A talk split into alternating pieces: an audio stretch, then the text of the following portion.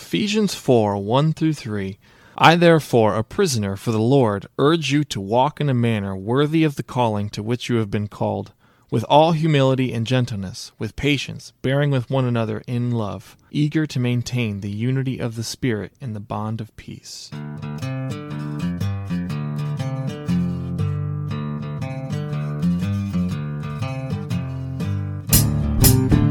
You are listening to the Blue Collar Berean Podcast with your host, Nate Penley, and myself, Scott McGrady. Hey, Nate. Good to be back with you. It is good to be back in the saddle again. Oh, yeah.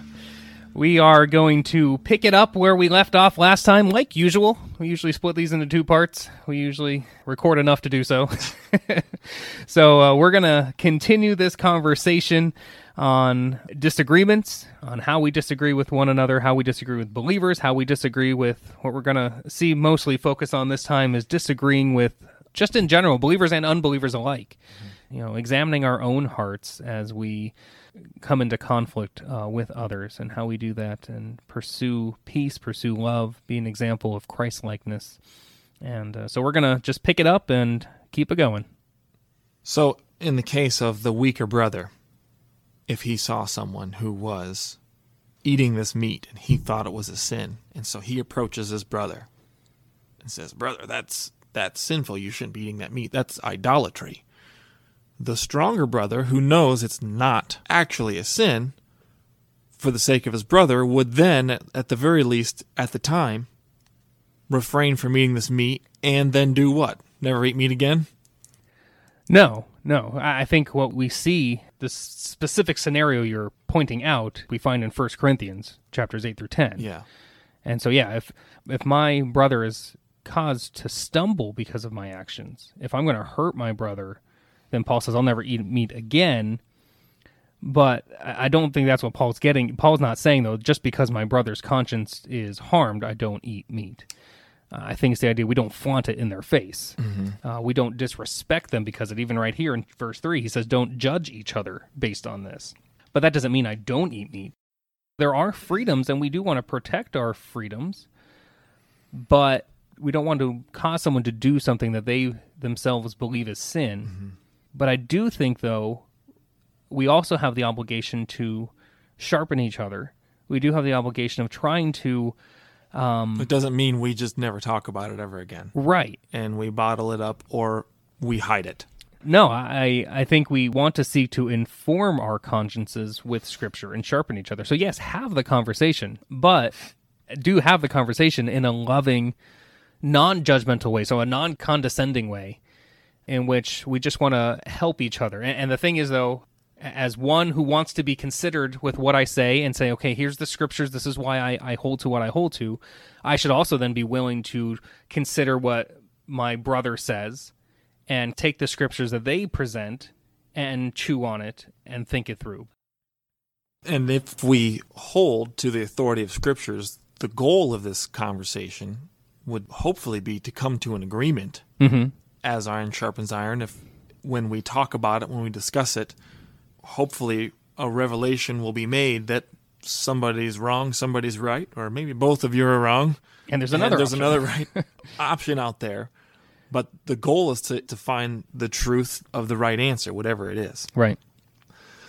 What happens when we both we go to scriptures, we talk about it, we talk about it some more, we, we argue back and forth, and we still disagree. I think we make the priority the bonds of peace. I mean, the very first verse here in Romans 14 is do not quarrel over opinions. Don't fight about it. The the peace uh, that you have as brothers in Christ or brothers and sisters in Christ or sisters and sisters in Christ. That unity that there is in the gospel in those essential truths is more important than this tertiary thing. So, some ways that I think this can be applicational to us today, that I think that we as Christians, family members, generally speaking, American citizens, really fail at the way we speak and interact with each other is found on the internet. While it certainly is a helpful tool to get information out there, I can't imagine going back to a time of life pre internet, but there's a lot of things I wish we could do in regards to being pre internet. And one of them is just the general civil discourse we have with each other. It is often ugly. It's easy to point the finger at the internet being the problem, but I'm, I'm not sure the internet is the problem. Whereas really, it's just that the internet has shown a light at issues we have of the human heart and the way we, we interact with each other. Yeah, I think whatever comes out of us when we're on the internet, whatever foulness or anger or you know, we can't say it's the internet's fault. You No. know, I, it's it's all those Fox News alerts that I that pop up that are making me s- this way and, and raising my temper and all that. I, I don't think we can do that. I, I like the example that I hear in counseling. Some of the courses I took where the, the counselor talks says, you know, when I'm counseling someone about anger or something, I have this water bottle mm-hmm. and you know I shake the water bottle. But at some point too, I, I take the cap off and then I shake the water bottle and then I ask them, well, why did water come out? And often they'll say, well, because you shook it, or they'll say because you took the cap off. And I'll say, well, why, why did water come out of the water bottle? And then the, the specific guy I have in mind says, you know, about fifty percent of the time they get it. Oh well, because there's water in the bottle, right? And I'll say, you know, the world may shake you, and you can't do anything about the world shaking. You can't do anything about if the world takes the cap off, but with what comes out of you is not because the world shook you. What came out of you is because it's what was in you. So if anger came out, it's because anger was in you. Mm-hmm. And so yeah, like you said, it's a heart issue. You know, and Jesus even says that. You know, again, it's not in Mark chapter seven. It's not what we put into. It's not what we eat that defiles a person, because Jesus said what we eat passes through the body and comes out again. But it's what comes out of a person, what comes from his heart, and he lists all those sins. You know, uh, immorality and and divisiveness and deceitfulness and and you know, I can't think of the list right now off the top of my head, but all of these things that come out of us is because it's what's already in our heart. And so I think this is a great time to encourage starting with, you know, with myself and, and the way I interact with the internet, thinking before you speak. And this is this is why I'm frustrated with the pandemic because I'm a face-to-face kind of person. I think that much of what we need to do as far as spiritual growth happens with believers needs to happen on a face-to-face basis. There's a reason we're told to not forsake the assembling of each other together. It's because we need face-to-face interaction. We need to encourage each other face-to-face. And when I'm talking to a brother and I can see his face, I can see the emotion that's involved in a situation, it's a lot easier for me to empathize with them and remember to hold the love of this person above all else in my speech. It's a good reminder. And when we're sitting there behind that computer screen, we can't see them. Often all we're thinking about is our own emotion. And we're just typing our emotion right into text. And we're not thinking of the other person. I think it's a, a trap that many people fall into. And so it's this would be my encouragement to remember why why are you doing what you're doing? What is the motive behind it? Is it love or is it pride? Is it selfishness or is it holding your brother or sister's needs above your own? The motive is important there and it's an easy place behind a computer screen to fall into a habit where we just react without thinking through the consequences. Is it loving? Is it wholesome? Is it beneficial? Is it is this going to sharpen my brother or is it am I spewing filth? It's an ugly place where that does happen. And so I for a long time I got off of Facebook and got off the internet cuz Facebook is just a disgusting place. I've seen you recently. Disgustingly. Yeah, I know. I know. this is my labor of love for North Valley that I'm back on Facebook. It's really just so I can stream for the church. So, for all those hearing, I'm doing this for you. oh, man. But yeah, I, I think we, we really need to think through our speech, how we talk, dealing with conflict. I'm not going to say the internet is never a place where you can have a conflict and talk through it, but I think you really need to be careful when you think about what you're typing because tone of voice isn't necessarily present. Like I said, that face to face element is gone.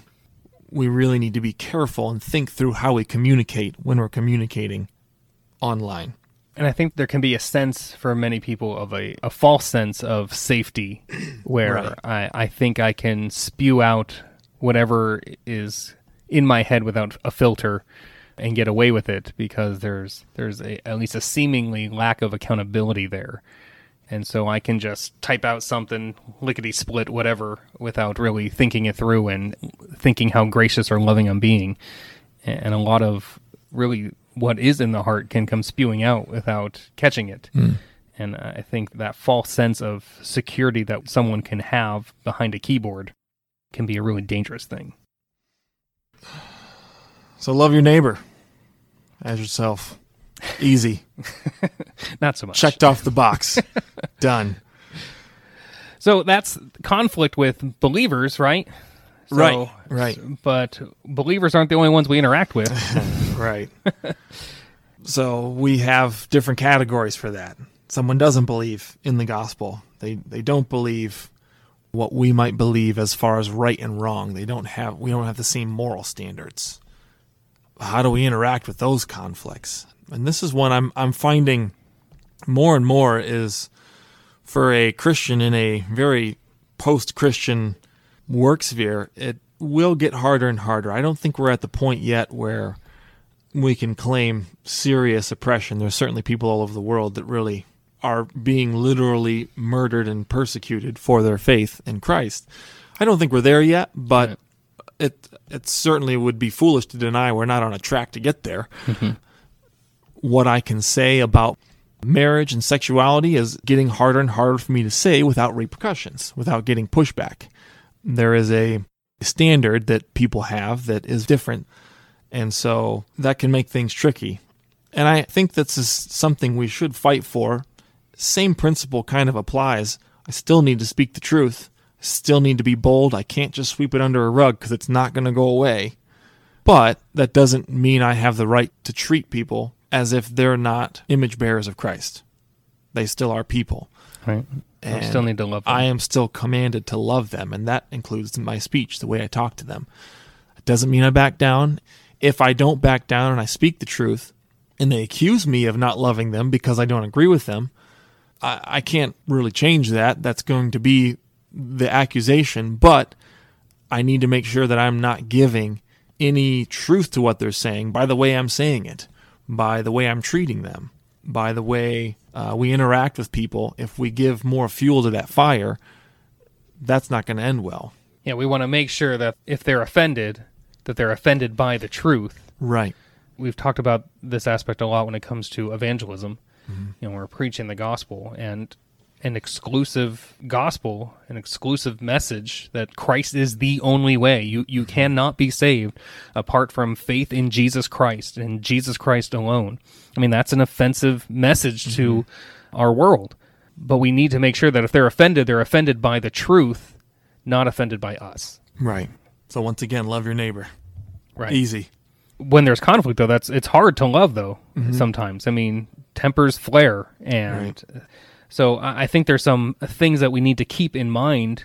One is uh, i think we need to keep humility in mind. You know if we're in the midst of a conflict whether with a believer or an unbeliever you know we have to keep in mind you know what, what am i arguing for? Am i arguing for the sake of truth? Am i arguing to uh, defend the reputation of god of his church? Am i angry against injustice in the world? Or am i angry because there's something i want and i'm not getting it i want to be seen as right Which I think goes back to what you were saying before. Like, even when we approach the brother, why would we hold something against our brother when we've been forgiven the same way? Hmm. And even though this person may not be forgiven, I still have no reason to think I'm any better than him because my gift of freedom was that. It was a gift. I didn't earn it. I'm no better than him. I didn't do something to earn this Right. that he hasn't done. There's nothing that should give me any reason to think that I'm better than this person because I'm not. I would hope and pray, coming with him with his truth, that he would be able to receive it as I did. That should bring, as you said, humility in the way we approach things. I'm still not backing down on truth, but I'm still going to approach it humbly because I only have salvation because it was a gift. That is humiliating on its face that I can't do it. Christ had to do it for me. In a lot of ways, when you think about it, we were in a state of helplessness. And this person is no different. And they need that, they need to hear the truth. right and whatever we do to not have humility is a sin. Right. I mean, God demands humility of us. And if we do not humble ourselves, if we truly are his followers, Mm-hmm. if we belong to him, if, if we don't humble ourselves, he's going to humble us. and that's going to hurt a little. um, but yeah, and so uh, I mean, we have the scripture, a plethora of scripture. Psalm eighteen twenty seven: For you save a humble people, but the haughty eyes you bring down. Psalm one hundred forty seven six: The Lord lifts up the humble and casts the wicked to the ground. And Matthew twenty three twelve: Whoever exalts himself will be humbled, and whoever humbles himself will be exalted. James 4, 6 to 10, draw near to God, and he will draw near to you. Clean your hands, you sinners, and purify your hearts, you double minded. Be wretched, and mourn, and weep. Let your laughter be turned to mourning, and your joy to gloom. Humble yourselves before the Lord, and he will exalt you. Humility is so important to be pursuing and to go after, and it's something I think we all still need to grow in but we have to understand this is what God is calling us to is is to be humble. And if I'm fighting for something that I want, I'm fighting to be right. I mean, how often? I mean, and, and I, I have to confess this myself. There's been plenty of times where I've been in arguments and I wasn't really fighting for the truth. I convinced myself I was, but I wasn't fighting for what was true. I was fighting for me. I was fighting to be right. Mm-hmm. That I had to be right. And so it was something I wanted. And so the more, too, if I wasn't being shown as right or being seen as right, if my temper flared at all, it was because there was something I wanted. And that's exactly what James tells us, right? In James chapter 4, verses 1 to 2, he says, Why are you angry? Well, you're angry because you didn't get what you wanted. And uh, and so we need to, to recognize that. What what are we fighting for? And, and like you said, we got to bring it back to the gospel. Uh, I've been forgiven. I recognize who I am before God. It's nothing that I did that God gave me that. And I think we got to think too, how did God treat me in my sin or in my place of, of wrong? And so if God treated me with such kindness, God, who is the creator of the universe, the one who sets the standards, who is the very, in his very being, the standard, uh, in my sin, in my wrong, how he treated me with such kindness and grace, how could I not turn around and treat this person across from me, like you said, created in his image? How can I not treat them with kindness and grace when I've been treated as, in such a way? So how does this play out in in a public sphere? Like we've talked about scenarios here, but most of them are one-on-one personal issues we work through. I mean, we talked about I still can do things publicly. I can exercise my freedoms publicly, but if if an, a situation arises, I'm dealing with this brother or sister or even an unbeliever, they're kind of in uh, situations where they're more private, usually one-to-one, one-on-one we live in a unique time where there's lots of public opinions floating around. People say things publicly. We have lots of big evangelical names who like to promote their latest theological fad publicly. Is it okay to confront this person publicly? I see these arguments a lot about, we'll say, just big names, people on the internet go back and forth with different ideas and they argue. And there's a claim that, oh, look at these people, these Christians, they're just fighting. This is why I left Christianity.